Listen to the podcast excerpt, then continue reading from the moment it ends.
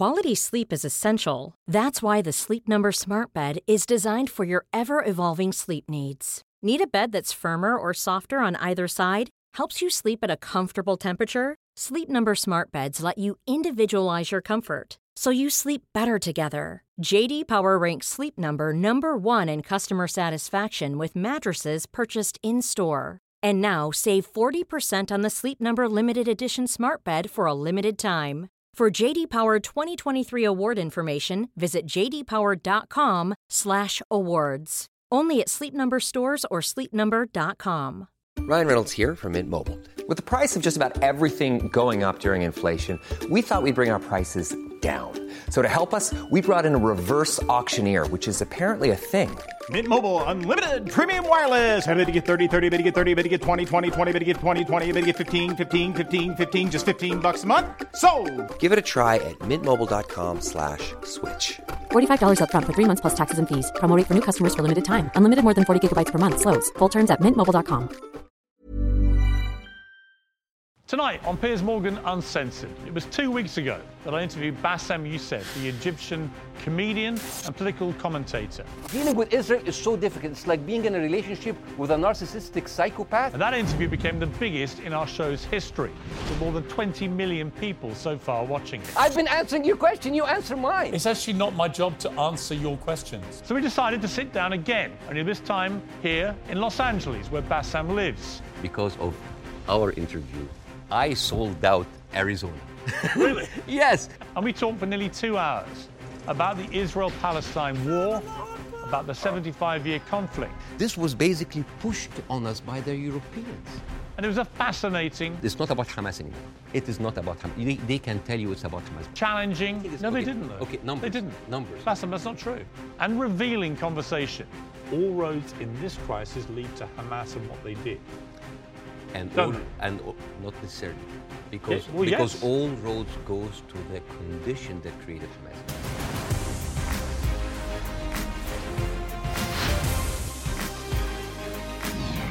Well, Bassem, Piers. it's good to see you. It's good to see you too. Um, last time, obviously, we did it remotely. Yes. You were here. I was in London, and you complained that it was an unfair situation. You couldn't see me. Your earpiece kept falling out. Yes. So I thought, okay, fair enough. I hear you. I got on a plane. I flew six and a half thousand miles, and not only that, we're doing it in somewhere that is very familiar to you. It's the Comedy Store in Los Angeles, where you performed many times as a stand-up. So I've done my bit. Ah, you did, you did. But actually, this is not this is not the first time we meet in person. No, no, we did originally we did. in London last year. And I know that many people are watching this for the first time. I hmm. would know this, but like I would really love to tell the story of that moment because uh, I was uh, having a, a, a tour in the UK and Europe, and I was doing my English stand-up. And one of my, uh, you know, advertising promotion plan was to come on your show. So my agent called me, like, Bassem, you're gonna be on Piers Morgan. I said, damn. It's like, what's wrong? It's like, well, uh, Piers Morgan blocked me on Twitter. I did. And he said, like, what did you do? I said, well, during January 6th, you know, the insurrection, you know, uh, you tweeted something about it. And I was so angry at what's happening. And I remember you having you and Donald Trump in a picture. And I said, said the guy who had Donald Trump with him, whatever. and, and, and then I, I, I used like very harsh words. And of course, you blocked me. So I, and then I said, like, does he know? I don't know. Does he know? I don't know. Does he know? I don't know. So I walked into the studio. And the moment I was like being seated and they're preparing before we go on air, and you say, "Oh, hi, Bassem. It seems that you have more followers than me, but it seems that I blocked you. Why?" "Ah," and I told you, and then, then we, we said the story on air.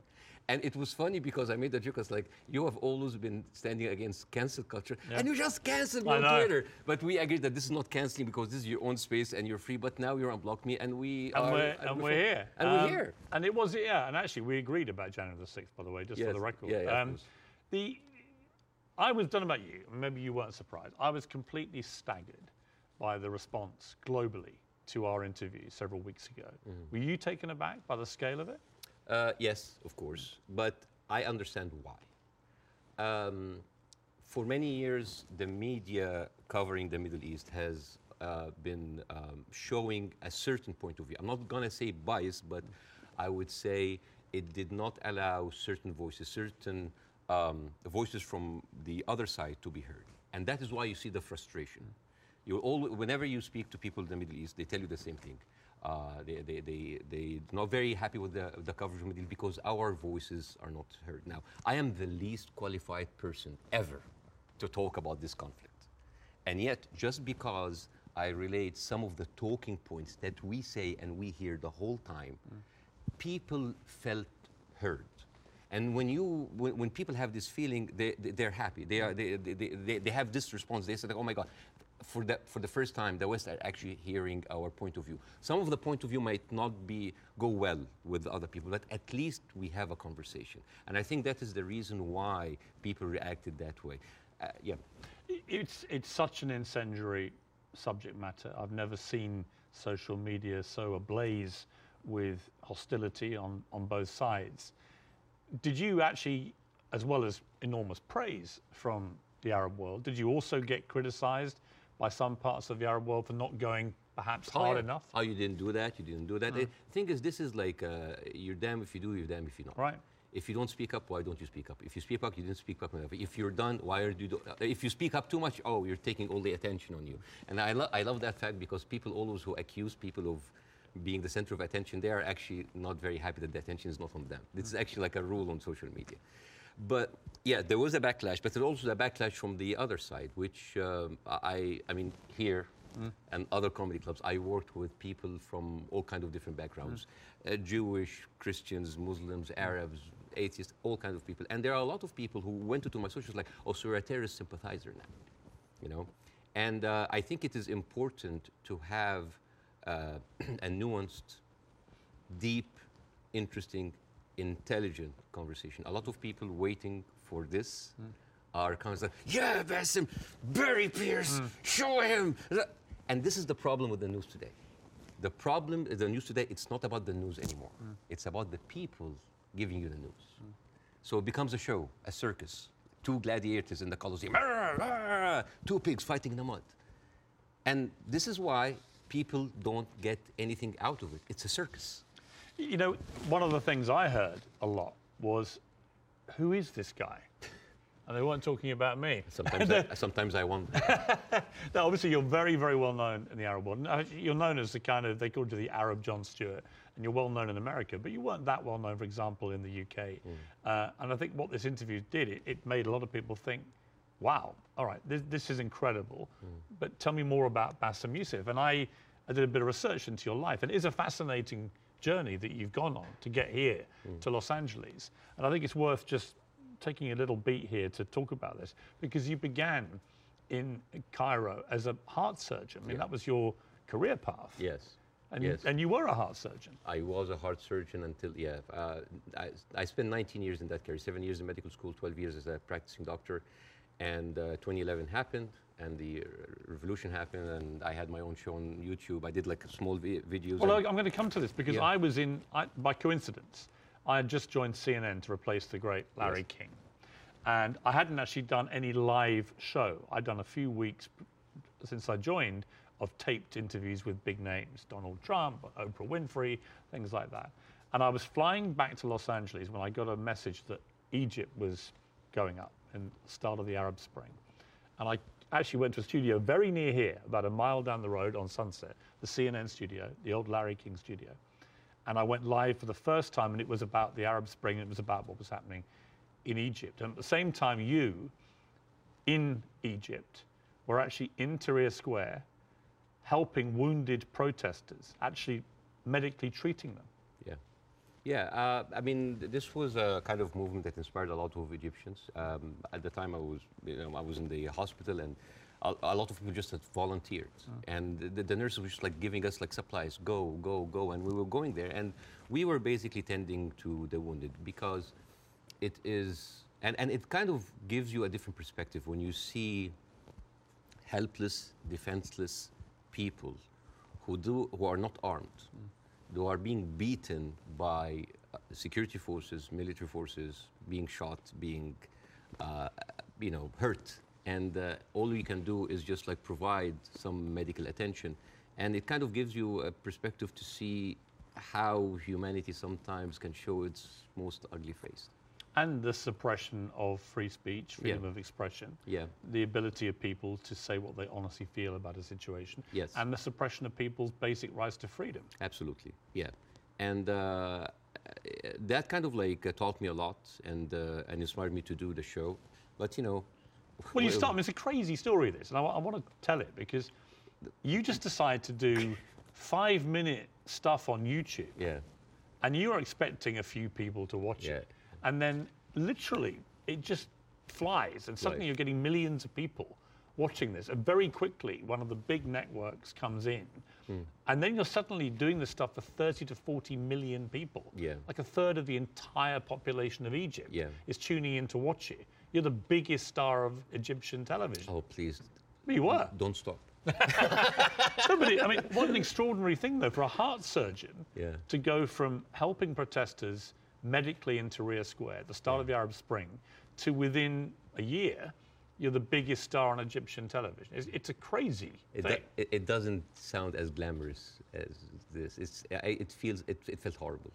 Did it? Why? Oh yeah, uh, overnight fame, this Scary. size, it's toxic, terrible, terrible. It it it's, it corrupts. It it uh, it it uh, goes into your soul, and it, it's not good. It's not. I, I actually didn't enjoy it. Uh, and the worst the, the, worst part about it is that like you're trying to do comedy in very controversial climate about very controversial issues. So you'll never never satisfy people. And the problem is that you're people have these expectations. Oh, if you are successful in this, you must be successful at solving this. And when things are not solved, because politics, as you know, very difficult to solve, uh, the, the, the, the, that expectation, this love, turns into hate. And, and, and, this is, uh, and this is one of many, many reasons that like, I had to leave and I, and I came here eventually. Well, I And- to let's just take people through what happened because Yes. they probably don't know a lot of people. So during the presidency of Mohamed Morsi, who was a democratically elected Islamist, Mm. you, you had relative freedom to start, but then the more you went after government propaganda, the more you stood up for the people against the government. Then the trouble started. Morsi wanted to shut you up. You eventually get dragged through the courts. I, I, I was arrested. I was arrested for one day. It was a warrant for my arrest, and then I turned myself in, and I was interrogated, and it was the funniest interrogation ever. And in my stand-up shows, I, I, I talk about that scene. Because the guards were reading the stuff out and laughing, right? Well, the guards were taking selfies with me, which is funny. and and the uh, and the, and it, the exchange between me and the inter and persecutor, agent prosecutor, was extremely funny. I mean, I don't like to victimize myself. I don't like, oh, look at that. I actually like to find humor. But why were you arrested? What was the criteria? Oh yeah, the I, I think the list was insulting Islam, insulting the president, spreading false rumors, and disrupting the fabric of society. And uh, and uh, it was, I think the people in the room didn't know what to do with me because they ended up discussing my jokes. So it turned into a writer's room, and I, I was kind of like, how do you think we make this funnier? And it was the funniest exchange ever.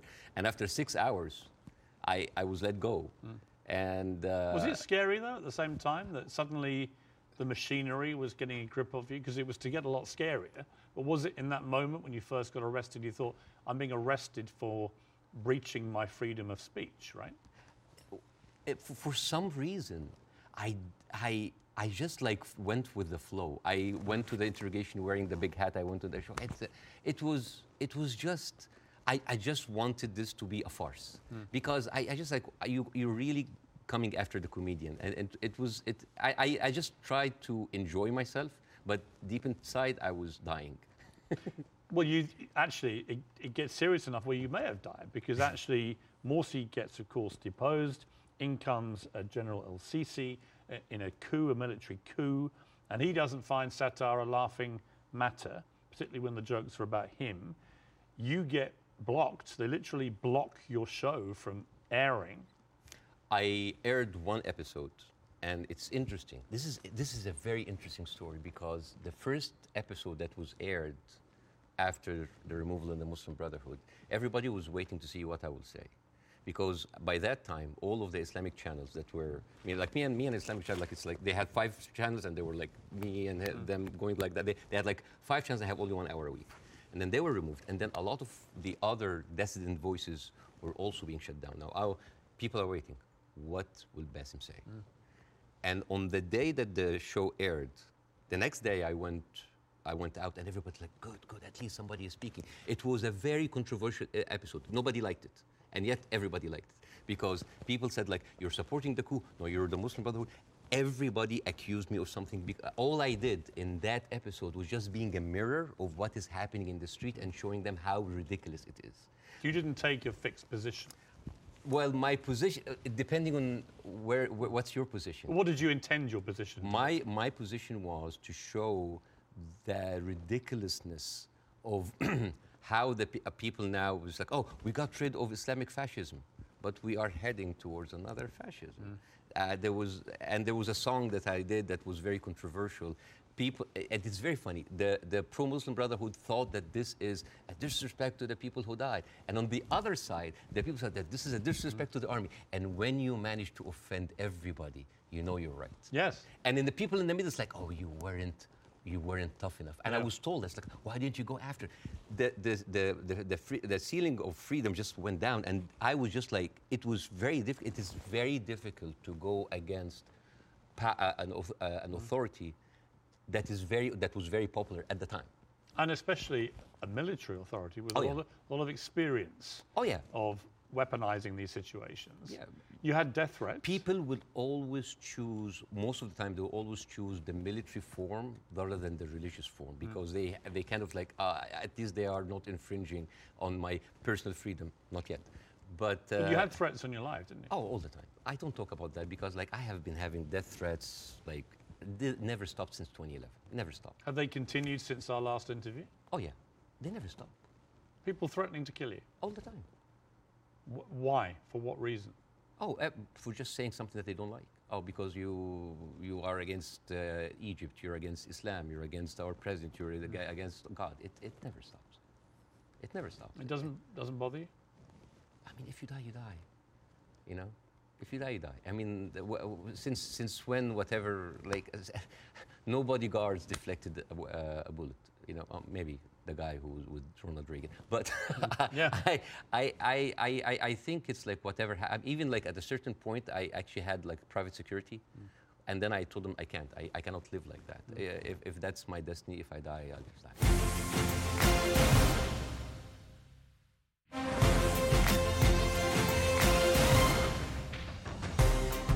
You end up with your lawyer saying you've got to get out of it. You've got to get out of Egypt. It's Yeah. getting too dangerous. Yeah. Something bad's going to happen. You're going to get arrested again and probably thrown in jail, or you're going to someone's going to try and kill you. And you flee to Dubai, and then you end up here in America. Mm-hmm. Yes. Was that always the plan to eventually come to America, or was it expediency because of what happened? Well, it's funny that you said that because I visited the United States after the first year of my show.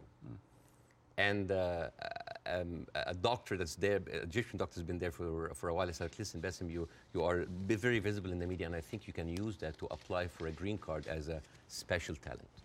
And I did. And I said, like, I, I, I have like a huge show in It's Egypt. actually the criteria, because I have the same. Yeah. Is uh, an alien of exceptional ability. Yes. Is what they call you. Yes, we're very, Charmingly. Yes, we're very We're exceptional. exceptionally able aliens. We are, but we're still aliens. yeah, yeah. I know. It always makes me laugh. Like, you can come here, but you are an Uh, alien. You're alien, but you're exceptional. Yeah. And uh, I, um, I just I, I applied for it and I got it. Uh, I got the time 100 that helped bo- bolster my uh, my application. I said, ah, maybe I'm not going to use it. And then when that happens, ooh, the green card came handy. So a lot of people think that I'm here on asylum. I'm not. I just it was just a, a, strike of luck. You now do stand up. Mm-hmm. and You've done it for five years. And fascinatingly, you do some of it for an Arab audience. You have a whole in show in Arabic, Arabic and a, And an English speaking Yes. version. Yes. And they're probably very different, right? Totally because different. sensibilities, different humor, Yeah. different crowds, Yes. different expectation. Yes, well, well, the uh, Arab audience come to my show. They expect that's going to be another version of my show that I did in Egypt, and I said no, it's a my personal story. Even then, this weekend, right before I met you, because of our interview, I sold out Arizona. Really? yes, and I and I and I stood, and the first thing I said like, who here came because of the Piers Morgan show? I was like, ah! It's like I was like, boy, you're gonna be disappointed because this is not about that. But isn't that amazing? I mean, Yeah. that shows the power of that interview. Yeah. Resonating even in, in Arizona here. Amazing. Yeah, because I don't, I don't want to be, I don't want to succeed just because of a trending moment of time. It is the sh- same show that I've been working and perfecting, and like any stand-up comedian in the United States, your dream is what? Is to sell your special to platforms like Netflix, or HBO, and you, want to get there. Because for me, that was like a, uh, like a, re- like a rebirth. Because I thought like everything was lost. I came here, I had nothing. Uh, as first three, four years, uh, it was terrible. The first two years I was doing stand-up, oh, I bombed hard. I bombed hard and I, I went home crying. I said, like, I'm not going to make it. And then suddenly I have already a tour. I mean, even before our show, I already had a set tour. Mm. And now I'm having like this ability of like talking to people with different languages, mm. talking to all these different languages. The show that I did in Arizona had an incredible mix of Arabs and Americans. Amazing. And they came here and they completely, for, and there, a lot of them came, they were Palestinians. Mm. And they came with, like the Palestinian flags and the keffiyeh. And they thought, it's like, guys, it's like the way laughter, being good at your job, in, is in, in its way a, a way of resistance. No, Before, before we, uh, can I, can I, can Yes. I show? uh, Okay, so this is a gift from me and my wife. this is uh, olive oil from the West Bank. Ah, Whenever you go to, I go to Jordan a lot, Mm. but my wife also like, ask for the oil from the West Bank. it's, it's very good. Eh, It is the best oil ever. And the thing is, the olive trees, they, they know they survive up to 600 years. Mm-hmm. And they are passed from one generation to the other. Mm-hmm. And uh, it, it is like a family heritage. And the way that you do it, so this is za'atar. Mm-hmm. Za'atar is basically thyme, and you add to it sesame and a bunch of herbs. And the way that you eat that, you take like a piece of bread. Uh-huh. We don't have to do it now, maybe at the end of the interview Yeah, we'll do yeah. and you basically you soak it a little bit in the oil Yeah. and then you take the za'atar and I'm, I'll- I'll demonstrate here and then and then here I love it. love Well, I love Arabic food. So You're at the end of the interview, you, are leaving with this oil uh, the- so I will shows, take that. it and- shows that Well, yeah. thank you. And it's very kind of your No. wife. Thank you. Thank you very much for me. well, I'm the one who bought it but it's okay Obviously, you started the last interview with, I mean, I would argue savagely dark humor involving your wife. Mm-hmm. How you've been trying to kill her and she was using your kids as human shields and stuff. And I, I'll be honest with you. I'm still trying to but I but you know what when I failed you know what I did Mm. I went out to the house and I just like randomly slapped other neighbors So you know it's interesting. by mistake. Now, this time I'm ready for you, okay? This time I'm ready for the humor. oh you're ready okay No, but it's interesting because last time I was very taken aback, and I remember thinking as you were doing this at the, right off the top, I remember feeling very uncomfortable, unusually uncomfortable, and thinking I didn't know how to react to that. I didn't know whether I was supposed to laugh or be silent, or and I sort of ended up sort of slightly grimacing, half laugh, and listening. And then I realised it was very powerful what you were doing. It was satirical, but it was savagely satirical and extremely effective. And that's why I think the interview did so well. You know why? Because all I did was just take the talking points that's been in the media, not just for after uh, October 7th, all through the conflict. It's always like, we need to kill it. All right. You need to kill five? No, kill 10. You need to kill some? No, kill all. This is what satire does. It takes uh, take reality, flip it on its head, exaggerate it, and then you can see how sometimes very uncomfortable and even sometimes stupid that sounds. Because I, I- was just reacting to whatever the media is telling me. It's like, oh yeah, okay, okay let's do it. Come. Um, uh, there's no pushback.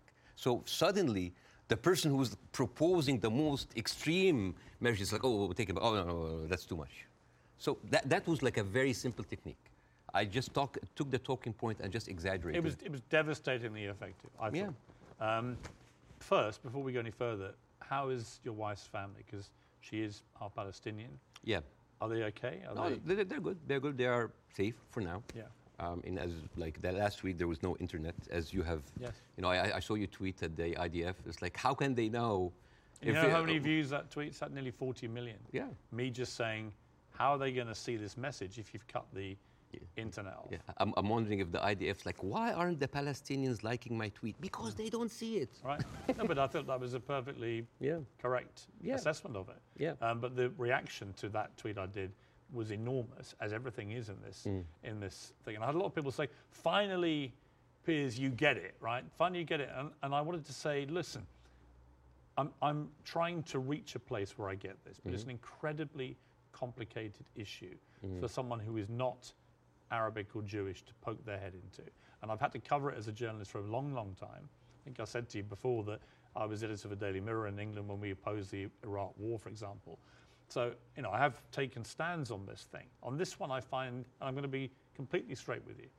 I discussed this with Jordan Peterson um, this week, and he did a pretty incendiary tweet in which he said, "Give them hell, Netanyahu. Enough is enough." And he was actually very self-reflective about that in the interview we did this week, where he later issued a 20-minute video because he said sometimes a, a one-line tweet can be unnecessarily inflammatory to people. Much better to take time to explain it. Here's, here's where I've got to with this conflict now. I viewed what happened on October the 7th as a, an absolutely appalling atrocity, a terror attack of unimaginable horror. And I absolutely think that Israel has a right to defend itself from the people who committed it, Hamas. And I've questioned for the last three, four weeks what is a proportionate response. And I have said repeatedly, I don't know the answer. I want people who have a view to have a view about that. And I'll ask you again about where you think we are with this. I also acknowledge that Hamas live amongst civilian population in Gaza. And therefore, if you do what the Israelis are currently doing, which is a ground offensive into Gaza, a lot of civilians are going to get killed. And at what point does that become disproportionate or even illegal? And I don't know the answers to those questions. And I have a moral quandary because my instinct is to say that Israel has no choice but to respond to what happened in a very forceful manner. I understand why they want to eliminate Hamas altogether. I understand that if they feel they can, then perhaps we can move to a, a, a two state solution or peace or whatever it may be, although I don't think that Netanyahu will ever be the person to do that. But the, the moral question for me is at what point does this become disproportionate? And when you see thousands of children being killed in Gaza, it fills me with utter horror. And then people say, well, do you condemn it? And I find it very easy to condemn Israel turning off the water, Israel turning off the power. I think it's terrible what's happening in the West Bank with the settlers. I think that the, stuff there is completely easy to condemn. But can I, hand on heart, condemn Israel trying to destroy Hamas after what they did on October the 7th? That is where I'm struggling to find myself saying I condemn it because I believe that they are right to try and destroy Hamas. Now, what do you feel about my moral quandary? Well, there is there's a lot of points, very long, and I think it, this is this will kind of like uh, lay the ground rules for that uh, interview. There is a whole thing about like is Israel right to defend itself, the condemnation. First of all, let's start with condemnation. Yes. You want my opinion? Yes. Condemning Hamas or condemning Israel? Yes. Completely useless. Completely useless. Why? You, I condemn Hamas, you condemn Israel, interview is over. What happened? Nothing. It is just checkpoint, uh, like morality checkpoints. But I've interviewed a lot of pro Palestinians, for example, some of whom will immediately say, I unreservedly condemn the terror attacks of October the mm-hmm. 7th, and then go on to criticize Israel. And I think that's a very, well, it's a position I can completely respect. Yeah. But I find it much harder to respect a pro Palestinian guest on my show if they simply resolutely refuse to say Yeah. That they can condemn the terror attacks. I find that less Yeah. worthy of respect. But you see, this is the problem with the news. We go into the circular motion of the same answer. Uh, one thing that I have noticed, not just on the coverage of these events, the, the, uh, the events before and before and before, every time this starts, people say, we don't know what's happening. It's a very complicated situation. Right. What is happening now? And for me, as a viewer, if a conflict that's been there for 75 years and the media with all this technology has been covering it and we hear the same exact words we don't know what's happening. It's complicated. It's a very complex that is a failure of the media apparatus. That is the failure to themselves and for the audience because why every time this happens it seems like it is happening from from from point zero. And i think to help understand that i will get to the october 7th i will get to the condemnation. I will get to the self-defense But I think maybe we can do, we, we have like all the time in the world, and we can discuss. This could, this interview could be a bookmark, landmark for maybe looking at that conflict in a deeper way that nobody had gone there before. We have the views, we have people waiting. Yes. You know, as I said, I'm the least qualified to discuss that, but it's an opportunity I'm not, to use listen, it. I'm not massively well qualified myself. Yeah, both of us. I'm, like, a, I, I I'm mean, look Iri- at us. I'm an two- Irish Catholic, I right? mean, look at us. Yeah, two privileged people. One white, one mm. one white, white wannabe, discussing discussing the, the the most complex conflict of of our of our history. But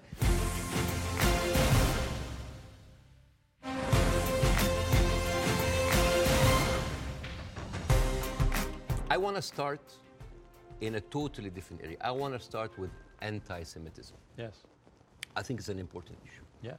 I think there is a rise of anti-Semitism in the world, and I think there is. Uh, this is very dangerous. And I, as a Muslim, who has been through events where there were terrorist attacks somewhere, and that reflects to us on us, I, uh, I completely uh, completely feel that. Uh, and I think it is very important to agree on the language because the word anti-Semite has been used and abused and most most of the time not on for the you know for the good in, um, interest of the Jewish people. Because the first two days of the coverage I watched the news and I and there was a lot of um, protest that was led by Jewish Voice for Peace and they were read by people who opposed the Israeli attack on the civilians and I remember quite well many of the Republican representatives in Congress came out and they were calling these the global intifada, the global jihad. I love it when they say jihad. They sound like a horse. Jihad. It's very funny. Uh, or they, or they say like these are, and I quote, Iranian-backed jihadists. And I said, wait a minute, but most of those people are Jewish. Those people who took over the capital, the same people who took over Central Station in New York, which is known as the biggest civil disobedience event in America in the last two decades, they were all Jewish. And then I find Nikki Haley saying anti Zionism equals anti Semitism. And then I remember it's like, oh, Jewish people in America are saddled by the fact that they are not citizens of America or citizens of the world, but they are citizens of Israel, and they have to back Israel in whatever they do. And these are not my words; these are the words of Jon Stewart. He went out and he said, and said like, and he said it is very, very important to divide these two. And what is very, very interesting. Would you compare that on that specific point to the way that people try and say all Palestinians are responsible and accountable for what Oh. Hamas do? Yes, uh, yeah. In other words, I think you can be very critical of Israeli government and their policies Yes. and Benjamin Netanyahu and the politicians, but that doesn't mean that you have to take that criticism to innocent Israelis who may have exactly the same criticism themselves. And this is why it is very important to have these kind of discussions because it, it the funniest, not the funniest, the saddest thing that I saw is the people that were in so much support of Israel are anti-Semite themselves. MTG, MTG, MTG, uh, uh, Marjorie uh, Taylor Greene. You know, she said like, "Oh, those are." I send my aides, and they took pictures of the protesters. Basically, she's surveilling protesters, and uh, uh, Marjorie Taylor Greene is very known for a very famous post in 2018 where she blamed the California wildfire uh, fires on a Jewish space laser gun. Do you remember that? Do you remember that? I was just like, oh, they were burned because Jewish investors, Rothschild and Finstein, anything with, that ends with Stein, because that's of course sounds Jewish. They put a satellite and shooting laser beams to. It's, it's Preposterous. and, and and not just her. You have uh, Steve Skula, uh, uh, uh. Uh. Scalise, Thank you so much. Uh, he is the, now the, the Speaker of the House, and he, has been invited before in a, in a, in- for an organization that was funded by David Duke, the founder of the KKK. You have Kevin McCarthy, who is the former minority speaker, uh, uh, leader of, of the Republican Party in the House, and he accused Jewish billionaires of rigging the midterm. So how come those people are accusing us of anti-Semites? So here's the thing. So go, let's go to the equation that Nikki Haley put on Twitter. anti-Zionism equals anti-Semitism. No, it is true. People who hate Jews, they're also anti-Zionists. It is true. And you could be someone who hate Zionists, who don't like Zionism, uh, and you are Semite. You could even be Jewish. And guess what? You could be a Zionist, like those people, uh, supporting Israel, and at the same time you hate the Jews because the chant Jews will not replace us. These echoed in Charlottesville. It did not echo in Gaza. I mean, in Gaza they say war stuff in, in between the bombing on their downtime.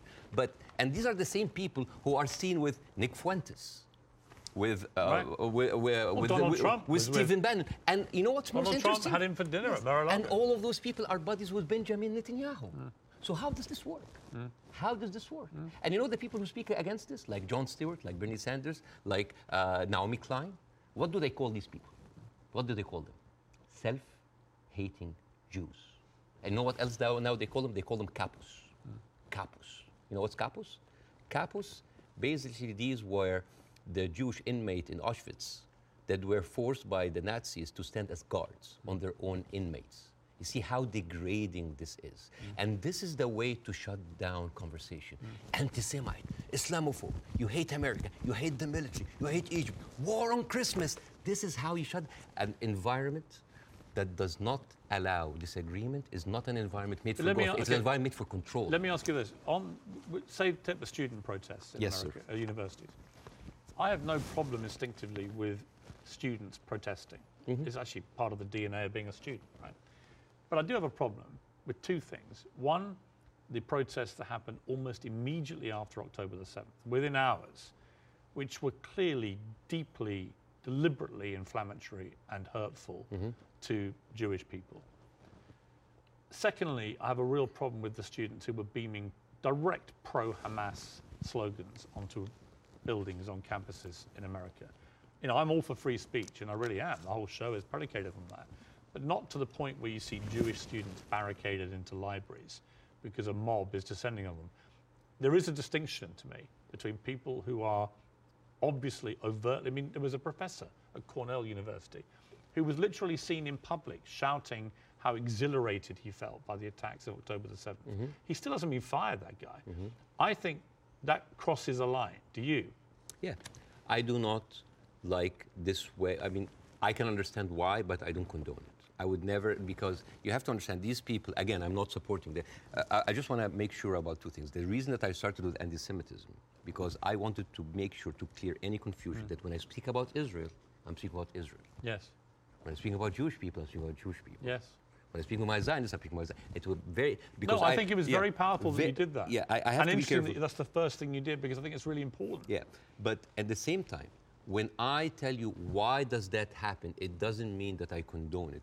There's a difference between explanation and justification. Those people who are exhilarated, the way that they, this is the, the, the same uh, reason why people were so happy about the interview. What do they see? They see Israel as a, a criminal state who is killing their people, and in the same time, they are supported by the international community and the America. They have no guns, they have no superpower backing them. All they have is just feeling of happiness, like yes, our enemies that we cannot touch them has been hurt. All they can think about that these are their enemies that have been hurt, right? I'm not condoning this, but again, i- i- i- like when people were uh, celebrating terrorist attacks, you know, against Western uh, Western targets. Of course, I don't condone that. But why? Because those people has been from from a very young age. What have they seen? They're not being heard by the media. The, the plight and the suffering of the brothers in, Israel, in, in Palestine in the Arab world are not being heard. People in Iraq, you know, like when, when America and Britain invaded Iraq, right? What, what the Arabs saw? It's like two superpowers are coming in on, on just regular people. So whenever there was like a bomb or like an mm. attack on American troops, people would celebrate. Yeah, they're our enemies. Emotions are very inflammatory, mm. and it is not right. But those people had nothing else. All they can is just like shout. All they say is like to, to, to rejoice. It is not right. Again, I'm explaining why is this happening because it's like, yeah, if I cannot get you, I'm just gonna scratch your eyes. Mm. I'm gonna scratch your eyes because because you've been beating me all the time and you have the whole international community backing you up, and all I can do is scream. Mm. Is it right? No. But it is understandable. Again, it's not the right thing. But I, no, it's not like understandable. It's like, oh, I, I, no. But again, it is an explanation.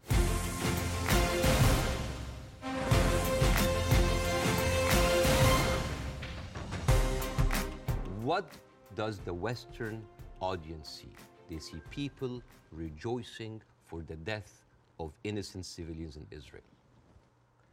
This is what have the Arabs seen for years in, in, in, on the Arab world. For example, if you look up Sderot Cinema, this is in 2014 when, when Israel was bombing Gaza as usual, and the Israelis in the Sderot, uh, uh, the kibbutz or the, the settlement, they were sit, they went on a hill and they had popcorn and they had drinks and they were like watching the show and they were cheering with every rocket coming down. This is what we see. Western people didn't see that. Well, somebody found a tweet actually of mine from 2014 in which I said, at what point does what Israel is currently doing to the Palestinian people become terrorism? And because I've always said, you know, I've spoken about this a lot over the years, and I've always tried to be extremely fair minded, albeit nobody really wants you to be fair minded. They want you to take a side. But that was clear that my thinking back then was that they were absolutely overstepping Absolutely. the mark. Absolutely. But um, again, to the point of rejoicing. No, I know what you mean. Yeah, Is but it- like if you, for example, Google Google the wedding of hate. Hmm. This is like an, a Jewish wedding in Israel where they were celebrating the arsons and No, the no, burning seen- of, I've seen- of Palestinian. Look, But Bassem, I'm- to I'm- be clear, I've seen lots of no, video no, no, but like. I'm not talking to you, Piers. No, no, I I'm, I I'm know. talking to the Western audience because, I because I I- want to see, like, I I want to say, like, this is what they see. I mean, for example, there is a very famous video for Samuel uh, Abu Za'anin, who is like a young kid that he was shot point blank by an Israeli soldier, and he was not allowed to have any medical attention. And as his dead body was being put into the ambulance, the Jewish settlers were cheering. So, for an Arab audience, this is what we see every day. So when they say, "Oh, we heard them back. We heard their people like they heard back," it is not right. But this is what hate does. It escalates. It feeds each other. Radicalism feeds it. It is terrible, and it is a, it is just like a vicious circle. So I would like to do something that is very interesting tonight. I want when I invited Jon Stewart to my show. As much of like a reception that you, if, if you see on the YouTube, people just like say- saw it, we had to cut the five minute standing ovation Mm. for broadcast. People was on their feet for five minutes. They could not believe it. I remember uh, Jon Stewart telling me I could never imagine that a Jewish guy from New Jersey would have that kind of reception in Cairo. Mm. And yet, on the internet, people who would what? You brought a Jew on your show? Why you are with a Jew? Yes, hate is there. And I want to do something very interesting today. I want to give, I, I'm, I'm, I'm, I like telling stories. And I'm going to tell you a very nice story. Tell and away. this is the story, surprise, surprise, of the suffering and the plight of the Jewish people. And I want to say that because it is very interesting when you see the trauma and the suffering that the people on the other side went through, you might understand why, why they're coming so. So this is, see this? This is a map of all of the history of the expulsion of the Jews in Europe. They've been like, I have not, never seen a minority being kicked around this much, right? And of course, this comes back to the, you know, the whole idea about the original sin that you have uh, betrayed uh, uh, Jesus Christ. Uh, the, the, the, the, the blood of Jesus is on your head. And then comes the 11th century. At that time, Jewish people were not allowed to own land. They were just peasants. Even some of the professions were not even allowed to participate in. But they were allowed to do one thing usury, money lending, because it was prohibited by the Catholic Church to engage into that. So, what happens when you work in money? You get richer, right? And those Jews lived in ghettos. Now, ghettos was not just like isolated neighborhoods in cities. Sometimes ghettos were outside the city. This is like how isolated they were. And in those ghettos, they have to pay gold to the mayor or the governor or the prince or the noble. So they would see, mm, you're getting richer. I need more taxes. So they pay tax. What happens when you have a business and they increase your rent? You increase your service, increase the taxes. Increase the, so what happened? What, the Christians started to default. And suddenly, the image of the greedy Jew was created. Shylock, merchant of Venice. This was the kind of oppression that the Jewish people went through. Fast forward 19th century, there was like the Eastern Jew in Ukraine and, and Russia, and there was the Western Jew, uh, Jews in Europe. Those people in the East, the Eastern Jews, had to immigrate because of pogroms, and they were like, you know, kicked out. And at, at a certain point, the people in the West, especially in England, it's like, mm, there are too many Jews. We need a solution. A solution for what? For the Jewish problem. So it's like we need to get rid of them. And you know what? Palestine was not even on the, in the A list. Palestine the, was in the B list because England proposed 6,000 square miles in Uganda for the Jews, 1903. And the reason why Palestine was not on the list, that it was objected by a lot of rabbis that said, like, it's a promised land, but only when the Messiah comes. But uh, there were other options Argentina, South Africa, Uganda, Madagascar. And eventually, they said, all right, let's do Palestine. So they went to Palestine in 1914. There was 700,000 people living in Palestine, 3% were Jewish. 1917, Balfour Declaration. Arthur Balfour, he called the Jewish people in England that they are alien and hostile race. And the thing is, the only Jewish member of the parliament, of the English parliament, Lord Montagu, he objects that, like these are British citizens. They, we should not kick them out. So they pushed them, they pushed them, but it was not going fast enough. Came the Nazis. And then it was not about the solution anymore. It was the end losing, the final solution by Hitler, because he needed an answer for the Jewish question, the Judenfrage. And then, the, as you see, the Holocaust happened, the most orchestrated, industrialized, horrible genocide in our modern time. Six million Jews died. So it accelerated, and they went. First of all, they left Eastern Europe and they went to West Europe and went to America and they were turned down and they were pushed towards Palestine. So by 1948, right before the declaration of the State of Israel, there were 2 million people living there. Only 30% of them was Jews. So the whole idea of like a land without a people to a people without a land was a marketing thing. They were already Palestinians. So suddenly, overnight, 1948, there were 1.5 million Palestinians. Seven, half of them, three quarters of them, were overnight pushed into refugees. Yeah. And this is why it's called the Nakba, the catastrophe. So now we have all of this building up into the minds. And, that, and so, suddenly this was like a conflict, a hate, a problem that we didn't have to do anything with. This was basically pushed on us by the Europeans. You see? So this is why it is important to say that. And I'm not saying that just like, oh, let's wipe out the state of Israel, let's like push them in the sea. No, but it's important when you talk about the conflict that you talk about the root causes, right? No, there, were a, there was like a vibrant Palestinian culture happening over there. And right now they are erasing this culture. Suddenly I'm thinking of like Israeli feta cheese. Israeli hummus. Oh, that's an insult. Israeli hummus. Come on. I mean, take the land, but leave the hummus, man. I mean, come on. I mean, that's that's not fair. Mm. You are someone who's always spoken against culture, uh, uh, cancel culture. Mm. Right now, a whole culture is canceled.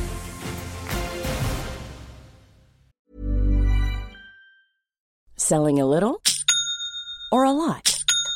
Shopify helps you do your thing however you cha-ching. Shopify is the global commerce platform that helps you sell at every stage of your business. From the launch your online shop stage to the first real life store stage, all the way to the did we just hit a million orders stage. Shopify is there to help you grow. Shopify helps you turn browsers into buyers with the internet's best converting checkout. 36% better on average compared to other leading commerce platforms because businesses that grow grow with Shopify. Get a $1 per month trial period at shopify.com/work. shopify.com/work. Hey, I'm Ryan Reynolds. At Mint Mobile, we like to do the opposite of what Big Wireless does. They charge you a lot, we charge you a little. So naturally, when they announced they'd be raising their prices due to inflation, we decided to deflate our prices due to not hating you. That's right. We're cutting the price of Mint Unlimited from $30 a month to just $15 a month. Give it a try at mintmobile.com slash switch. $45 upfront for three months plus taxes and fees. Promote for new customers for limited time. Unlimited more than 40 gigabytes per month. Slows. Full terms at mintmobile.com. Quality sleep is essential. That's why the Sleep Number smart bed is designed for your ever-evolving sleep needs. Need a bed that's firmer or softer on either side? Helps you sleep at a comfortable temperature? Sleep Number smart beds let you individualize your comfort so you sleep better together. JD Power ranks Sleep Number number 1 in customer satisfaction with mattresses purchased in-store. And now save 40% on the Sleep Number limited edition smart bed for a limited time. For JD Power 2023 award information, visit jdpower.com/awards. Only at Sleep Number stores or sleepnumber.com.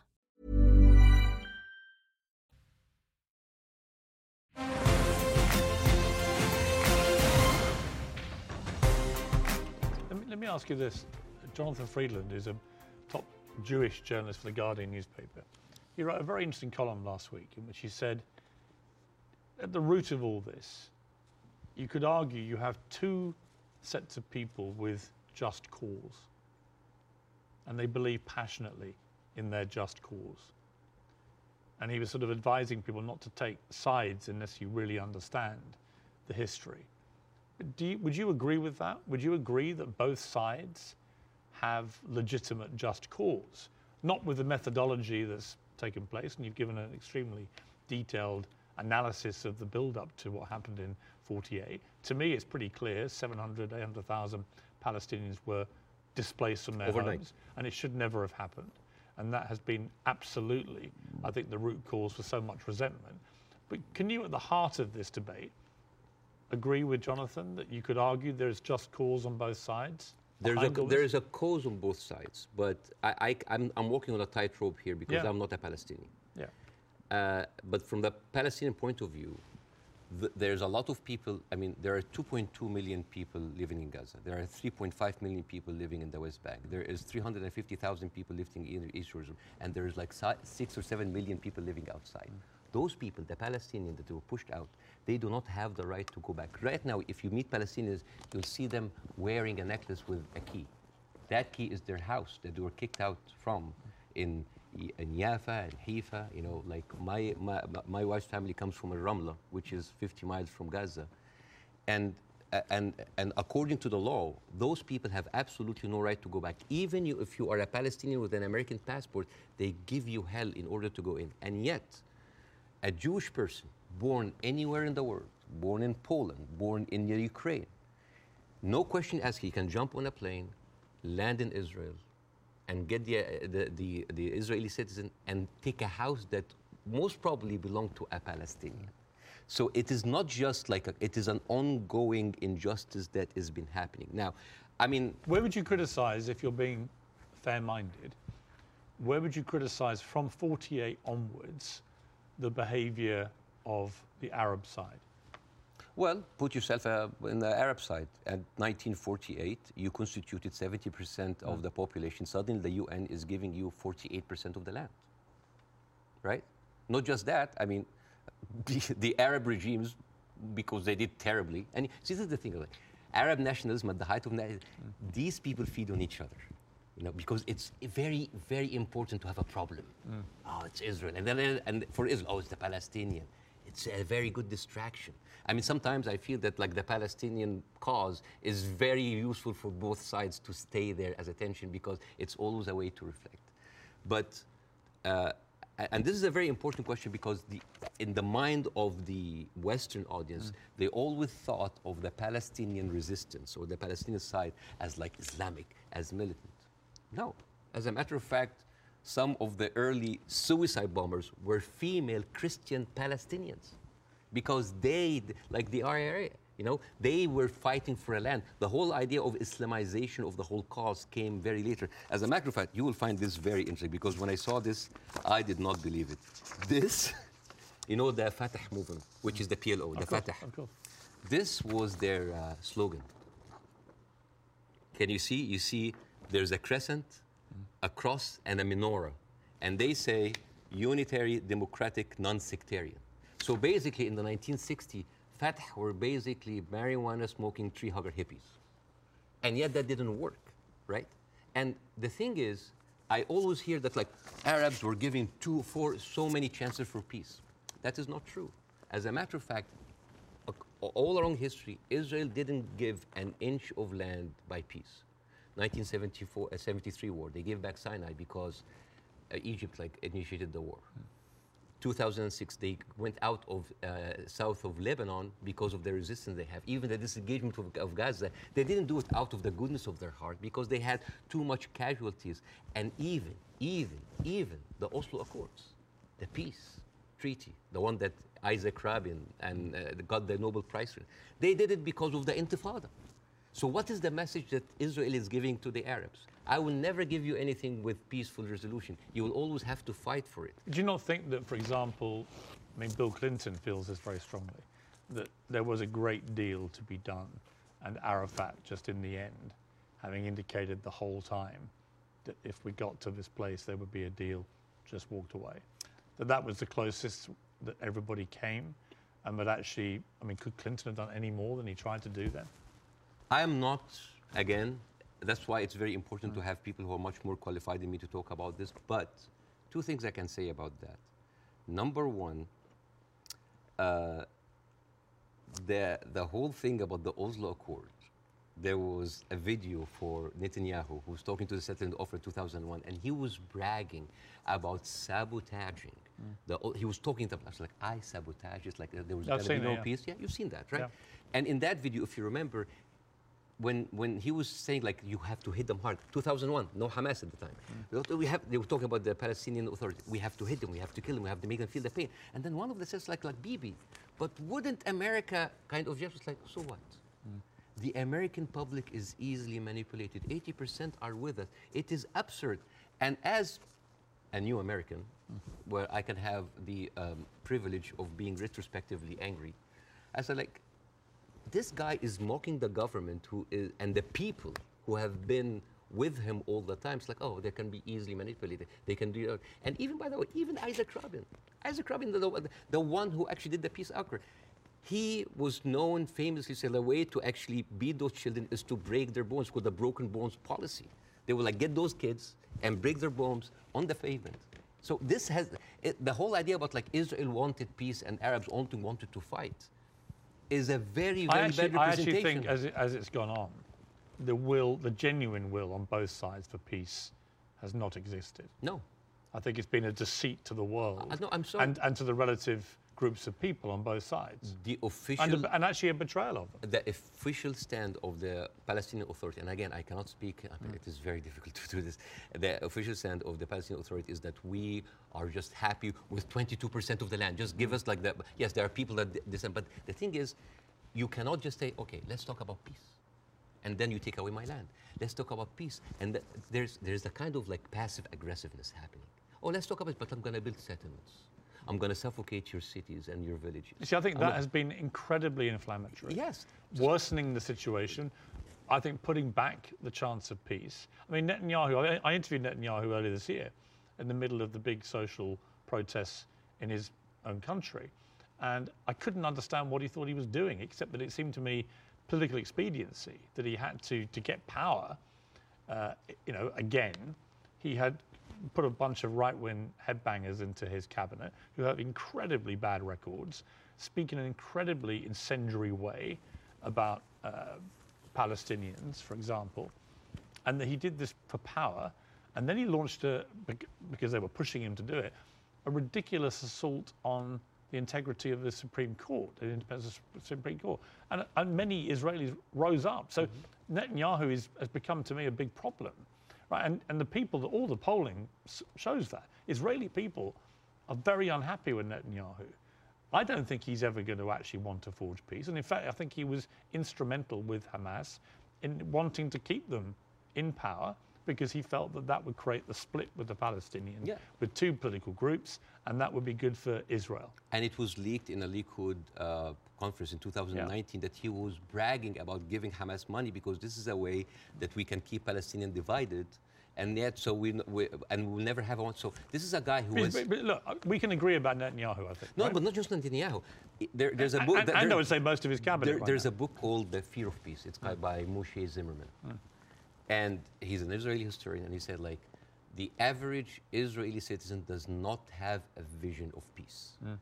Because for 70 years, this is a country that has been, the military, the war has been going on for, wa- they have been expanding because of war, the military is taking over.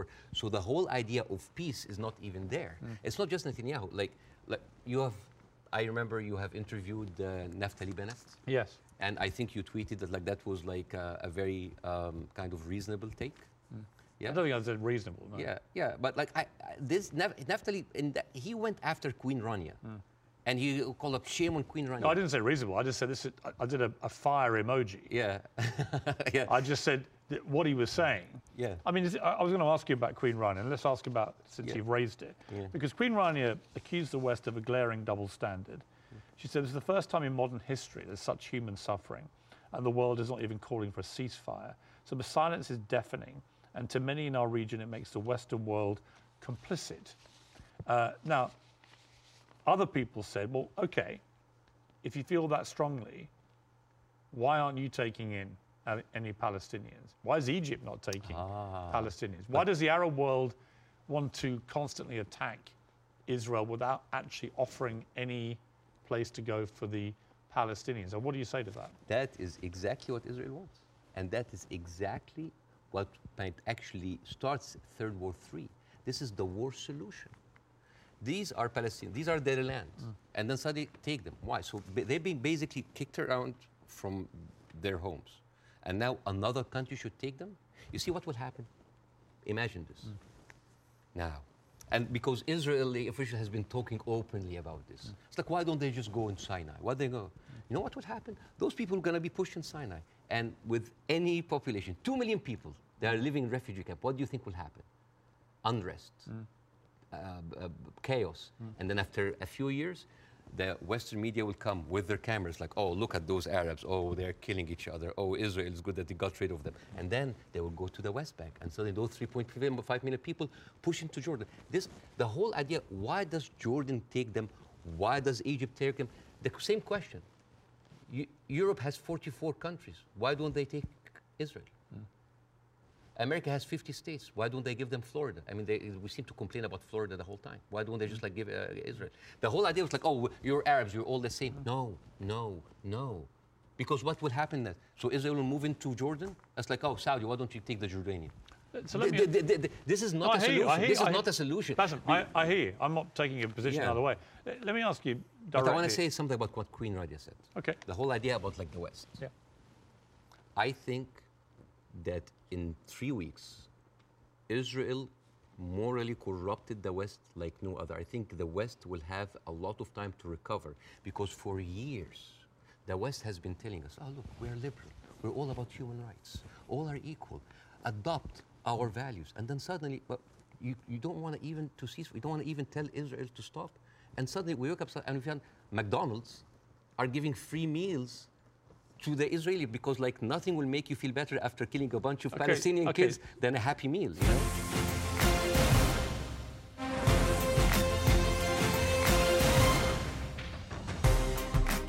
what Israel will say, because they say it to me every time they come on the program, whoever from Ehud Barak to Naftali Bennett, whoever it may be, they say, look, we suffered such a catastrophic terror attack on October the 7th that we have decided we are going to get rid of Hamas. There are 40,000 or so Hamas terrorists in their eyes who need to be got rid of. And I do believe they're terrorists. Only terrorists can commit the kind of act of terrorism we saw. So can we, on that point, can we agree on that? Do you believe Hamas is a terror group? It is, it is classified by America as. A, I, I'm not a big fan of Hamas, and they are a militant group. They are, that does like stuff like. Are they terrorists, do you think? Yeah. Okay, okay. So we agree on this. Mm-hmm. So you have 40,000 of them living in Gaza amongst the civilian population. If Israel has decided to eliminate a terror group, Hamas, as the world did with ISIS, for example, and I think there are a lot of parallels given the way they behaved on October the 7th to ISIS, how do you do it? How do you do it if you don't do it the way Israel is currently trying to do it? Exactly not the way that Israel does it, because if you have the, one of the most advanced military powers in the world, and it takes you three weeks, 9,000 Palestinian civilian death, 21,000 injured. As we are talking right now, hmm. Israel just bombed Jabalia, which is a known refugee camp. This, it is a very, Eh, this is a, this is not self-defense. You know, like one of the most questions, like, does Israel have the right to defend itself? Mm. This is a no-value question. This is a no-value question. Well, I would ask a different point. I would say not only do they have a right to defend themselves, which every country would Yeah. after a terror attack, right? But they actually have a duty and responsibility to their population to try and stop that happening again to them. They've been doing And I do, I do understand and I agree with that. Yeah, but, but here's the thing. If it takes you all of that time, all of these civilians, to take out a few hundred guerrilla fighters, We don't know how many of the people who died. thousand. We don't know. It do doesn't matter. Yeah, but Bassem, you don't know and I don't know. we don't know. But right? like we don't even know if the casualty numbers are correct because they're all coming from Hamas. And we the should, health and- authority. and, we should believe Israel. no, no, not necessarily. No, no, I, I don't believe either side. But, but but here's my problem But, but here's my point. I don't think we should assume that we know these statistics are Okay. correct. Mm-hmm. I don't think we should assume we know exactly how many children are being killed. We do know a lot have been killed, so the moral argument remains the same. But we don't know how many Hamas terrorists have been killed in the last three weeks. We just don't know, do we? So basically, we're, we're dealing with a very incompetent military force that has been sucking America dry for years, and then they cannot do the job. but how else do they get rid of Hamas? Not like that. How do they do it? I don't know, but not like that because they've been trying. But you've gotta same- have another- They have. Uh, first of all, I'm not a military expert. Second of No, all, understand. second of all, they've been trying the same thing for years. Hmm. They go in. They go, this is not an eye for an eye anymore. This is an eye, a limb, a life, a house, a they don't- neighborhood, they a whole population for an eye. But That they don't see. I mean, your your friend Ben Shapiro that you particularly despise. Oh, I love Ben Shapiro. He's very smart. Oh, yeah, but you, you've been very critical. I mean, that's fair enough. I'm sure he would be of you. But when I asked him about proportion, he said there is. I don't care about a, a proportionate response. So let's Right. kill civilians as Hamas did this, so we are going to get rid Yeah, of Hamas. but- but he- it's not. It's not. In his eyes, it wasn't eye for an eye, tooth for a tooth. It was this group of terrorists did this, and we are now going to rid the world of these terrorists. And this is very important to look at things in context. When you see how Israelis talk inside their community, there was a very famous post by Uriel uh, Eritzol. He is the uh, speechwriter of uh, Netanyahu. He said, "What is so horrific about understanding that the whole Palestinians people are our enemies? All of them are enemy combatants. We should kill them, kill their mother." destroy their homes, the homes that they raised those snakes, so no snakes will be raised in this house anymore. And this was reposted by Ayelet Shaked, which is the minister of, wait for it, justice. Those, this, it's not about Hamas anymore. It is not about Hamas. They, they can tell you it's about Hamas, but it's not about. Hamas. It is basically, it has. They have said it many times, Piers. This is a way to kind of push them into Sinai. This is not about eradicating Hamas. This ship has sailed. I am sorry, but like I, th- anybody who still believes that this is about Hamas is stupid, because You they See, I, I don't agree with that.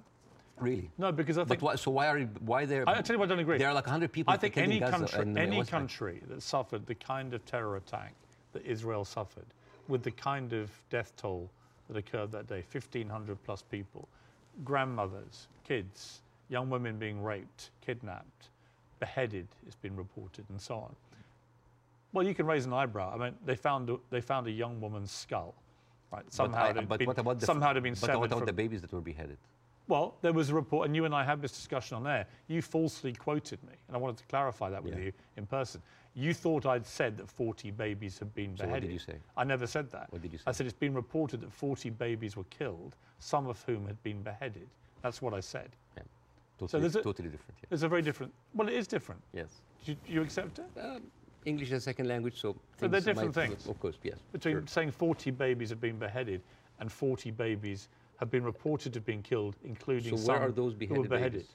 Well, apparently journalists are being shown utterly Okay, horrific okay. footage. This is this comes to a very important question about credibility. Again, I'm not condoning Mm. what happened in October 7th, but in I'm not a journalist. Mm. But as a journalist, wouldn't you take anything that an authority would say with a grain of thought? Yes. especially if this authority have a long history of lying. And I'm just going to give a few examples. 1996, they bombed Kana. It's a refugee camp. They killed 106 people. Uh, despite that they knew it's a refugee camp. They said, oh, maybe it's a one-time off. 2006, they bombed Kana again. 2014, they killed two teenagers at a checkpoint. They denied, as usual, but CNN was there. So they said, "Mm, we have to say it. 2018, they killed a medic a Palestinian medic, and they doctored, they fabricated a video showing that it's someone else, that he was a human shield. And then I they, would say, no, no, can, can- I just like finish? Yeah, but I do wanna respond. And, the- and then 2010, they killed Ahmed Oraikat, denied it, then said it's okay, it's us. 2021, they bombed the media uh, office in Hawass, it's not us, but no, I'm sorry. And then 11th May 2022, Shireen Abu Akleh, reporter, your colleague, she's Palestinian, American citizen, she was shot in the head. And they provided forensic evidence and even a doctor's video hmm. that it was not them, it was Islamic Jihad. How can I expect to believe this regime, especially if the president of Israel comes down with this ridiculous, ridiculous thing? Have you seen there? No. He said, okay. This was reported by Sky News, and it was the funniest thing I've seen so many. This was a Colin Powell moment, but like the cheap edition. Mr. Uh, Herzog said, like Isaac Herzog, it's like we have found evidence on one of the uh, um, terrorists a manual to create chemical bombs.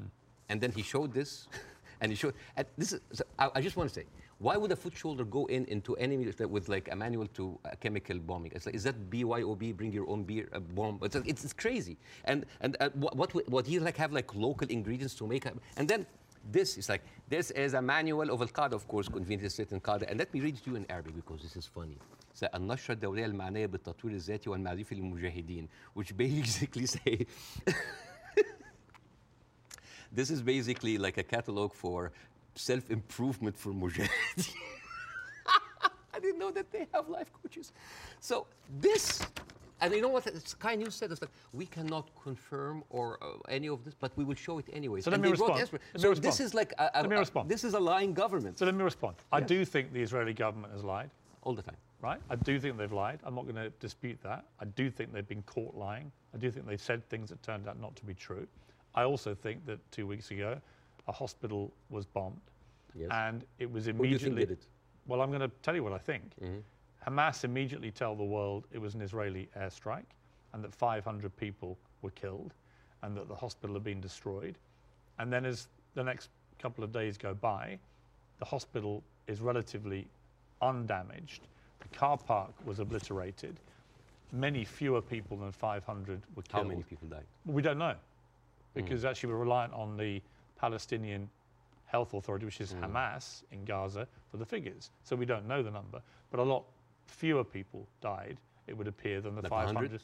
We don't know. 50? I- I- Either way, it's appalling, but it may not have been anywhere near as appalling as was first said by Hamas. But here's the point most independent studies of what happened have concluded that it was almost certainly a militant stroke terror group inside Gaza, and they fired a rocket which landed in the hospital car park. In other words, it wasn't an Israeli airstrike. So I have an issue with that Hmm. because for three days before the attack, the priest and the patriarch of the hospital, because it's called the, pa- the Baptist Hmm. hospital, said that they have received warning, multiple warning from Israel that they're going to Mm-hmm. hit the hospital. And then at the time of the hit of the hospital, one of the top aides of Netanyahu, he tweeted about like we hit the hospital, and then he deleted it, and then basically.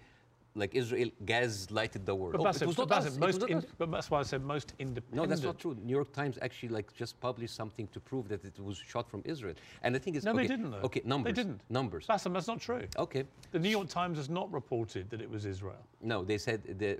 They haven't. Okay. That's not true. Over 10 years, Hamas launched 35,000 rockets into Israel. They, and many failed. they killed 69 people. Hmm. And uh, 25% military, only part of them were civilians. So over 10 years of 35,000 rockets, they killed 69 people. But in one strike, you want to tell me that these glorified firecrackers caused that kind of damage? Uh, yes, it looks like they did. Yeah. Okay. Yeah.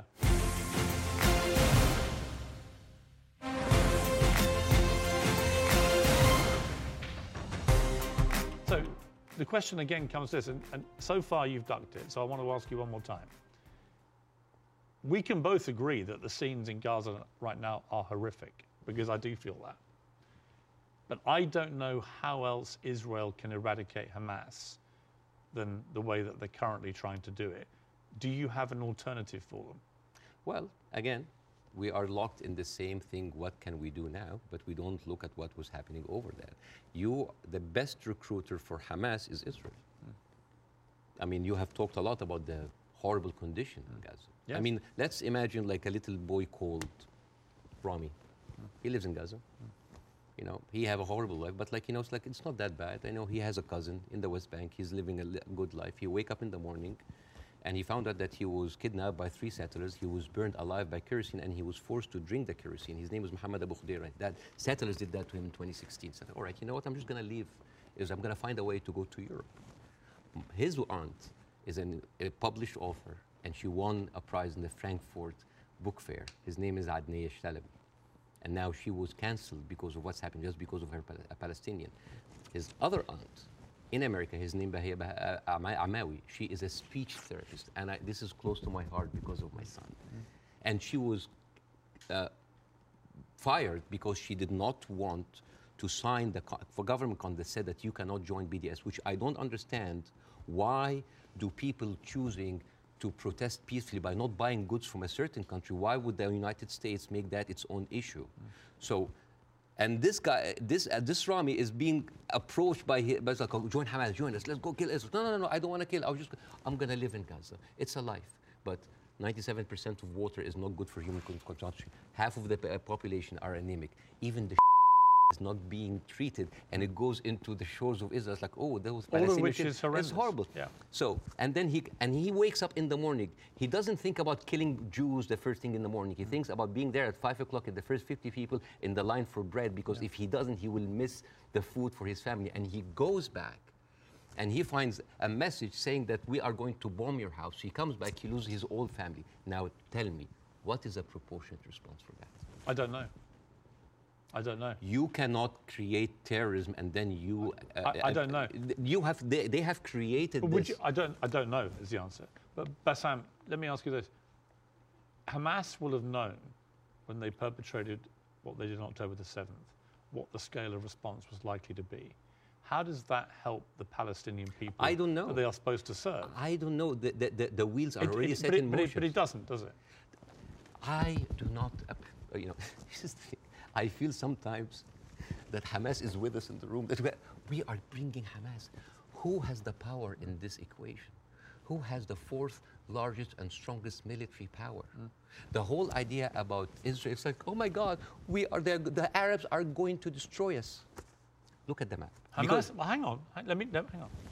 Hamas's stated goal is the eradication Yeah. of Israel and the Jewish people. Yes. They make no pretense about it. They've made no attempt, unlike the Nazis who try to cover up their crimes. Absolutely. They've made no attempt to try and deny what they did. They brazenly boasted about it. Yes. They are proud of what they did. Mm -hmm. Right? And they will have known again that the scale of what they did on October the 7th would have prompted this kind of response, which would have led to thousands of innocent Palestinians getting killed. And my question for you I wish the 7th of October never happened. Right, but my- every time, every time is, something you say what Hamas is everywhere. Well, yeah, it- actually, all roads, but- but- all but- roads on this particular okay. part of the crisis, and I accept it's been going on for 75 years, this conflict, but all roads in this crisis lead to Hamas and what they did.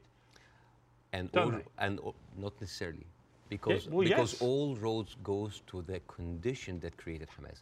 If the if the Jewish people were expelled from Europe and went to Argentina or South Africa and Uganda and went in and took the land, you would have Hamas in all But of you these and I can agree that the conditions Palestinian people have had to endure in Gaza for a very long time are completely unacceptable.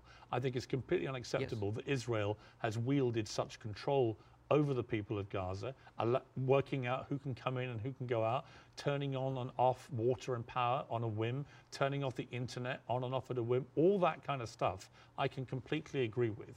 But given that I think we agree Hamas are a terror group. Okay, let's say Well, Ha- okay. Let me finish my question. Mm-hmm. Given that we agree that Hamas is a terror mm-hmm. organization mm-hmm. who have a publicly stated position of annihilating not just Israel but Jewish people, and as we saw on October the 7th, they mean it. If you are Israel, what do you do to get rid of those people who have shown the world that's exactly what they will actually do if they get the chance? You know what I would do? I would give the Palestinians what they deserve. Terrorism is a virus. Mm. yes? It's a virus. I agree. if a patient with a flu came to you and you're a doctor, mm. how can you treat that patient? How do you treat as a doctor? How do you do? Well, you're the doctor. You give them nutrition, Yeah. fluids, Yeah. And rest. So the immunity of the body gets rid of the virus on its own. Mm-hmm. If I received that patient with a flu and I took a sledgehammer, it's like, why are you not getting better? Do you think that patient will get better? No. You are weakening him. You are making him worse. I think if you have two groups of people who are ideologically wedded to your destru- destruction as a state and as a populace, and you're constantly firing rockets, as Hamas have done for over a decade now, mm-hmm. Then that cannot be acceptable. You have to stop that, right? These are terrorists who've now shown on October the 7th their true colours. They don't just talk about wanting to kill all Jewish people, they are going to do it if they get the chance. So I don't believe Hamas can possibly stay in any position of authority in Gaza. I think that would be ruinous for not just the people of Gaza, but also for Israelis. So if you're going to get rid of them, which many people think on both sides is inevitable and should happen as a consequence of what they did, the big question is how do you do that? And I don't know any other way Yeah. other than the way Israel is currently doing. Hence my personal moral quandary about this. So if a terrorist takes over the Empire State, instead of taking him out, we bomb the whole uh, Empire State? Well, that's the question, isn't it? Proportion. That is not even a question. Well- that was not even a question No, because that would be ridiculous. You talk about you talk about the normalization of the region. I mean, the theory that I most buy into, supported by recent, I think, Wall Street Journal reporting that hundreds of Hamas terrorists had gone to Iran for training before this attack. Okay. It had obviously been very carefully organized, and so that is, I think, highly likely. But if you're Iran, and you're looking at all this normalization, and you're looking at Saudi Arabia being next, this is your worst nightmare.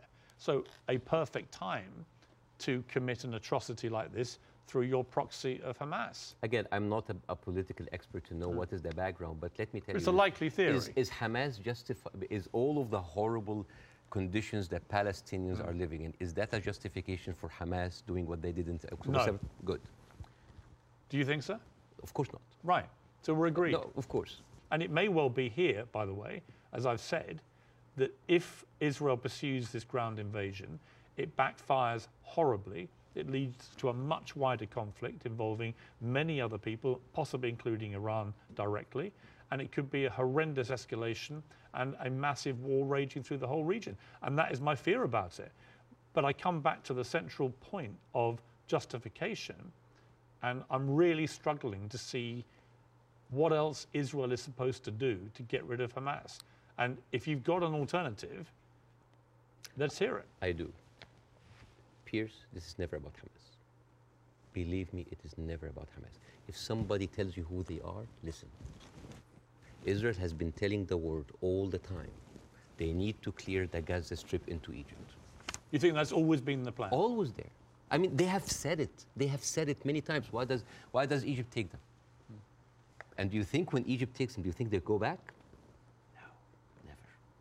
No. And then when they're done with Gaza, they will go back to the West Bank. They will kind of like build the settlements around them, and then until they push them into Jordan, because that is the plan. They have talked, not just Benjamin Netanyahu. Everybody said like, there's no state, two states. It is one state, and it's for the Jews. I don't people. think he believes in a two state solution. nobody believes in a two-state solution.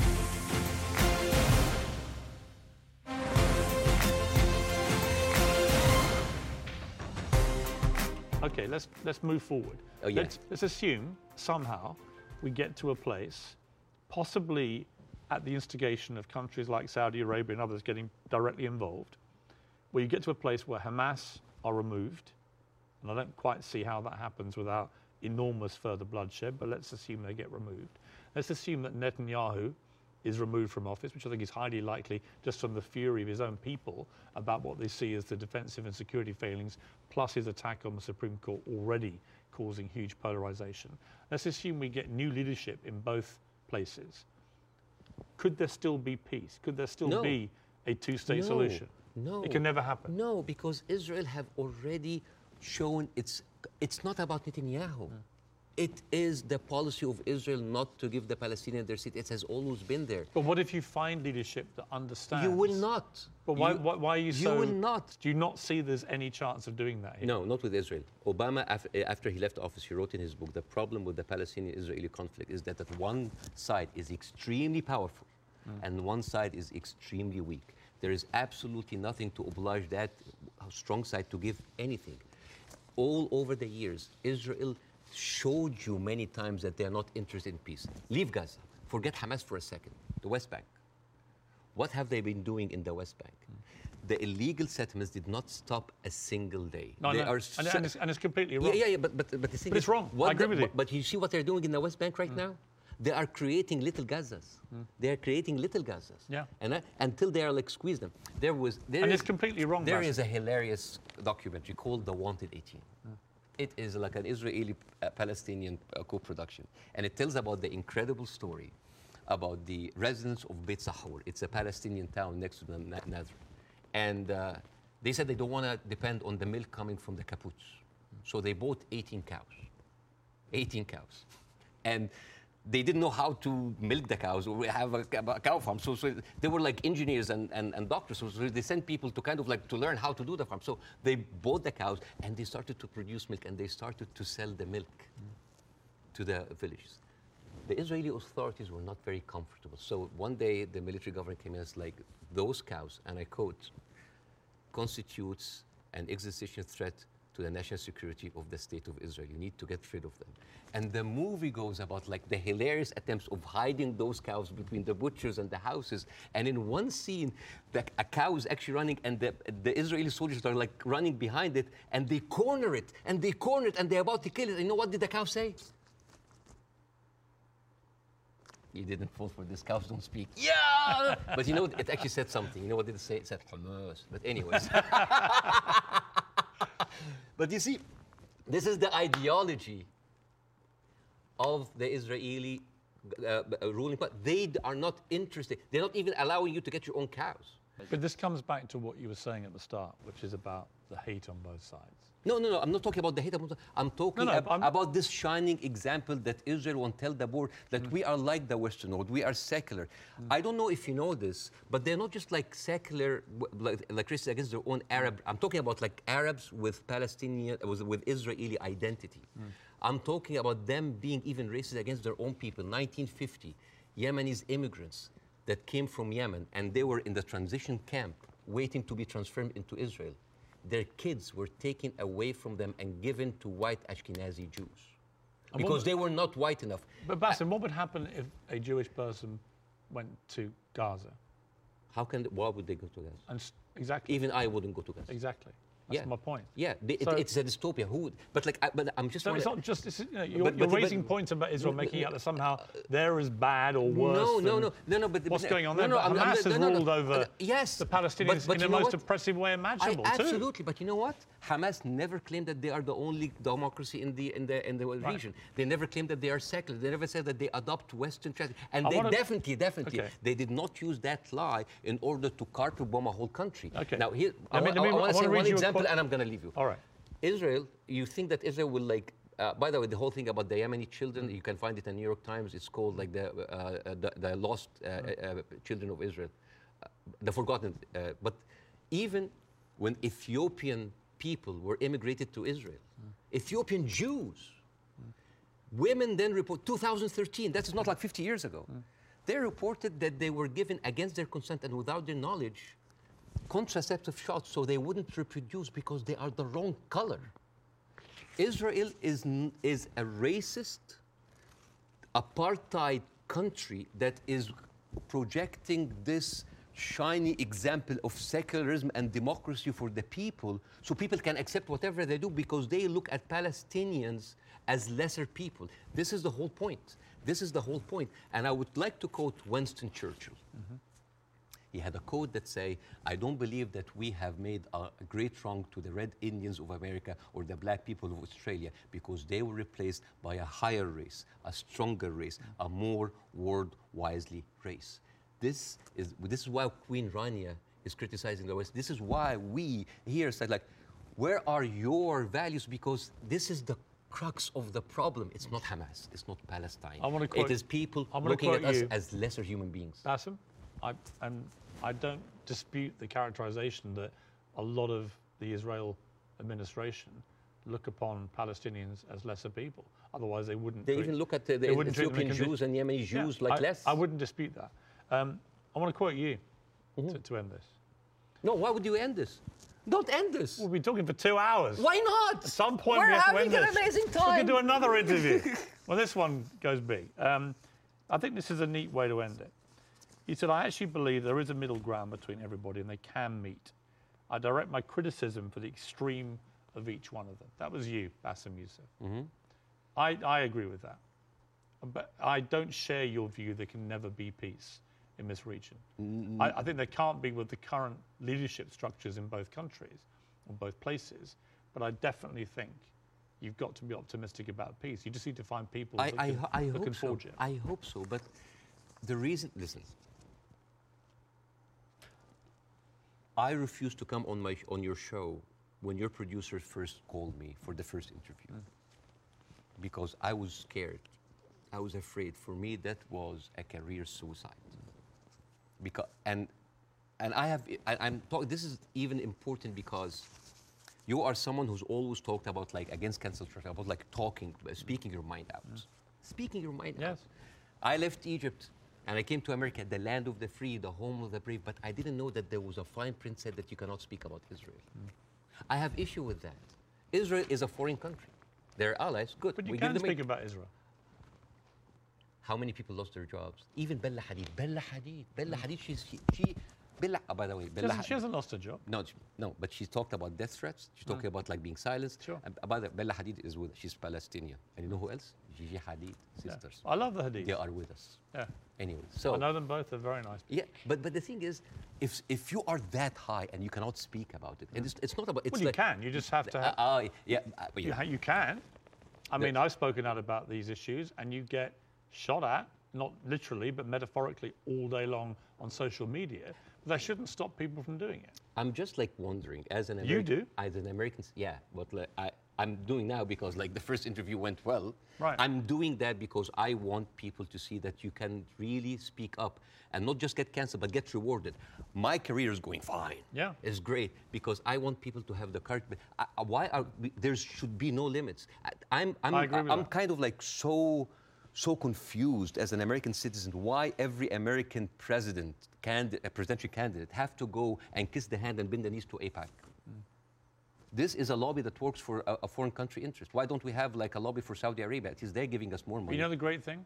You can say that here. yes, You couldn't say it in Egypt. That's why you're living here. yes. Uh, but again, a lot of people feel the burn, the heat But whenever I, they yeah, come but if I was an American, I'd be going, oh, all right, Bassem, all right, we'll take the criticism because you can do that in this country. and I'm happy. when you criticize the government in your own country, Yeah. they drove you out. Yes, and that's why I came to America to play the white man's game, to actually to to to pass this acquired white privilege to my children. not- but the problem it's not just a country of am- white people. But but but here's the problem. And the white man's game, at, at the uh, the game in America is not a white man's game. It's a game that actually has a democracy and believes in freedom but there of are dog whistles everywhere. You're, you're not going to be put in jail for this interview. or I can lose my career and I can lose jobs, and you know that. you know could in, that. in Egypt. You could. No, here you can. In. Egypt, they arrested here, you. Here you can. and too. they threatened you, and, And- you would have probably ended up in prison here or you, dead. Here, a lot of people lost their jobs because they spoke up. It depends what they say. Of course, but again, If you're Kanye that- West and that- you spew anti-Semitic No, garbage, no, no, I'm not. No, I'm, I'm, You're gonna lose- never. you're gonna I- lose I, what you will, I have. will never adopt that kind of point Right. of view. But the thing is, there is dog whistles everywhere. Hmm. As I told you at the beginning, you cannot just say it's like anti-Semite, anti-Semite. Like I mean, uh, now the, how, how come that the Palestinian flag is outlawed? By the way, it's outlawed in, in Israel. If you raise the Palestinian, you go to jail. And now they're saying like the Palestinian flag is a pro-Hamas. No, it's not a pro-Hamas. You know, I was in, I was in doing a comedy show in Arizona, and a guy was like wearing like a, a kufiyah, like a scarf, and I took it, and, and I'm not like in hyperbole and like wearing symbols, but I just took it because like, why are we are we gonna uh, outlaw colors and flags? That is that, that that is absurd. That is not right. I don't. I agree. I don't think you should, but you should certainly outlaw Hamas. Regalia. They're already outlaw. i mean i'm not supporting they're a them. terror group, I'm yeah. uh, okay, Yeah, okay. yeah. But the people with the power, the people who supposedly have the, And you should, by the way, I will say this: you should be able to criticise the Israeli government without being accused of Yes, being anti-Semitic. but- I have in this interview repeatedly, and I'm not anti-Semitic. I just have a problem with all of what the Israeli government's been doing. and I have a problem with how any criticism to Israel by some circles here are considered anti-Semite. This is not but some, but- fair. yeah, but a lot of the people doing it are actually anti-Semitic. Yes, but also a lot of Zionists Hmm. are against Israel that they hate the Jews. You know, the, it, it, it, We've, we've discussed that. I want to yeah. end on a happy. Uh, but, but, but before that, I want to just like say two words about the media, which is, uh, please, sure. Uh, Mr. Zomlot, the Palestinian Yeah. ambassador that you have, uh, this guy lost six members of his family in an Israeli strike. And when he went on like some British news thing, he sat down and the, and, and, and, and the, the, the lady told him, it's like, we are very sorry for a personal fund. I'm sure you don't condemn the killing of Israeli civilians. What? In the same moment. There's another girl like called Yara uh, Eid. She was like on Sky News. And, this, and the, the girl was like crying, like, I lost 30 members of my family, 17 of them are children, I lost my best friend. And then, what did you think would happen with, is, I'm, forget about empathy. I what think a, a lot of people. What about manners? Well, I think you have to start. I've said this repeatedly. You have to start from a place of humanity. You have Yes. to look at what happened on October the 7th and feel utterly outraged and disgusted for the loss of human life. Yeah. And you also have to feel that for what's happening in Gaza to innocent people. But- but- but- and if you don't, if you can't feel both in, for both sets of people, both sets of innocent people being killed, if you can't feel a sense of, of despair and horror over their deaths, you don't have any humanity. Believe me, Piers, believe me, Piers, it's not really about that. There's a deep sentiment in the Middle East, in Arabs, that the West do not look at us as equals. Well, you know what? So what I did, I went to the machines. Yeah. And I asked ChatGPT simple questions. Mm-hmm. Do Israelis deserve to be free? And you know what they tell me? Yes, Israelis deserve the right like any other people. And then I asked the same question Do Palestinians deserve to be free? And you know what they tell me? It is complex. It is a sensitive issue. Well, it's not complex. It's not sensitive. The Palestinian people should be free. Yeah, but And even the well, machines let me have- finish. the- and they should have exactly the same rights Yeah. to freedom and freedom of expression and a way to lead their lives and to water and to power and to Yeah. internet that Israelis have and we have here in America and we have back in my home country of the UK. And I want that for the Palestinian people. We've got to end it there. Okay. Mainly because I've worked up a hell of a All hunger right. In two hours of interview, and you have brought your wife's cooking. Uh, So, okay, Hala, so tell me again how I do this. Okay, so basically, Take a piece of this, You- put you- it in you- the olive oil, yes, which is from the West Bank, yeah, from the West Bank, and then a little bit of this, yes, like that. Yes, yes. This is like amazing oil coming from the olive tree. Uh, this has come from the West Bank. Mm. Since 1967, Israel have actually uprooted 800,000 Mm. olive trees just to. That is absolutely delicious. I know. Please thank your wife for me. Thank you. Wish her all the best and, and her family, particularly those who are uh, obviously in Gaza. It's been great to see you Thank you so much. in America. Let's do it again. Let's do it again. Let's keep talking. Yes. I honestly think the way through this is people keep talking. Yes. Good Thank to you. see you. Thank you so much.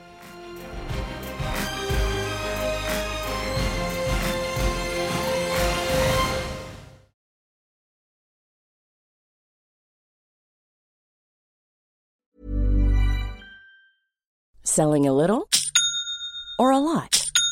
Shopify helps you do your thing however you cha-ching. Shopify is the global commerce platform that helps you sell at every stage of your business. From the launch your online shop stage to the first real life store stage, all the way to the did we just hit a million orders stage.